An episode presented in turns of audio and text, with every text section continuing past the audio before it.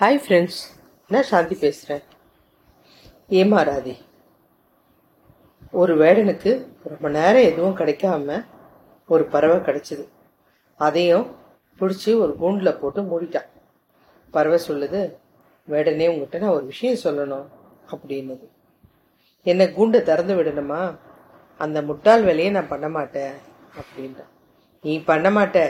நான் சொல்கிறத மாத்திரம் கேளு. நேற்று கூட எனக்கு ஒரு எலி கிடச்சிது. ரொம்ப நேரம் பசிக்கு தேடி கடைசியாக கிடச்சிது. காலை வச்சு கெட்டியாக பிடிச்சிட்டேன். எலி சொல்லுச்சு ரொம்ப பசியில் இருக்கியா? அப்போ உனக்கு நிறைய உணவு தான் தேவைப்படுது. என்னை விட ஒரு கொழுத்த எலி இருக்கு. பேசாமல் அதை காமிக்கிறேன் சாப்பிட்டுடு அப்படின்னுச்சு. ஆசையில் காலை எடுத்தேன். அந்த எலியும் போயிடுச்சு. இந்த மாதிரி நீ ஏமாந்துடாத அதுக்காக தான் சொல்ல வந்தேன் அப்படின்னுது.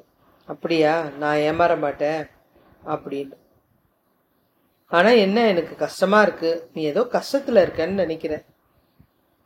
ஆமா உனக்கு எப்படி தெரியும்? இல்ல என்கிட்ட ஒரு வைர நெக்லஸ் இருக்கு. எப்படியே நீ என்னை பிடிச்சிட்டு உன் வீட்டுக்கு தான் கூட்டிட்டு போக போற. வைர நெக்லஸை ஏன் நான் இங்க விட்டுட்டு வரணும்? அதோ மேல ஒரு கூண்டு இருக்கு பாரு அதில் தான் இருக்கு.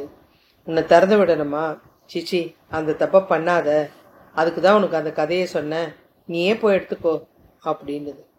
ரொம்ப உயரமா இருக்க மலை உச்சியில இருக்க எப்படி நான் போய் எடுக்க முடியும்? பரவாயில்ல ஏறி எடுக்கலாம்.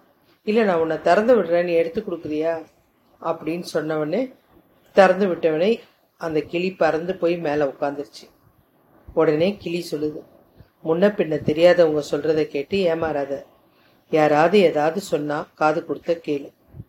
இப்படிதான் நம்மள நிறைய பேர் யார் சொல்கிறதையும் கேட்காம அதிக வட்டி அப்படின்னு ஆசைப்பட்டு தெரியாத ஒரு பேங்க்ல எடுத்துட்டு போய் காசை போடுறோம் தினம் தினம் நிறைய பேர் ஏமாந்துட்டு தான் இருக்காங்க.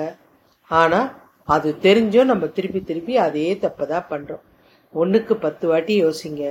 எத்தனையோ நல்ல பேங்க்குங்க இருக்கும்போது தேவையில்லாம போய் தெரியாத ஒரு இடத்துல பேராசைக்காக ஆசைப்பட்டு நம்மளுடைய பணத்தை இழக்கிறோம். அதனால ஏமராதீங்க மீண்டும் ஒரு நல்ல தலைப்பில் இணைவோம்.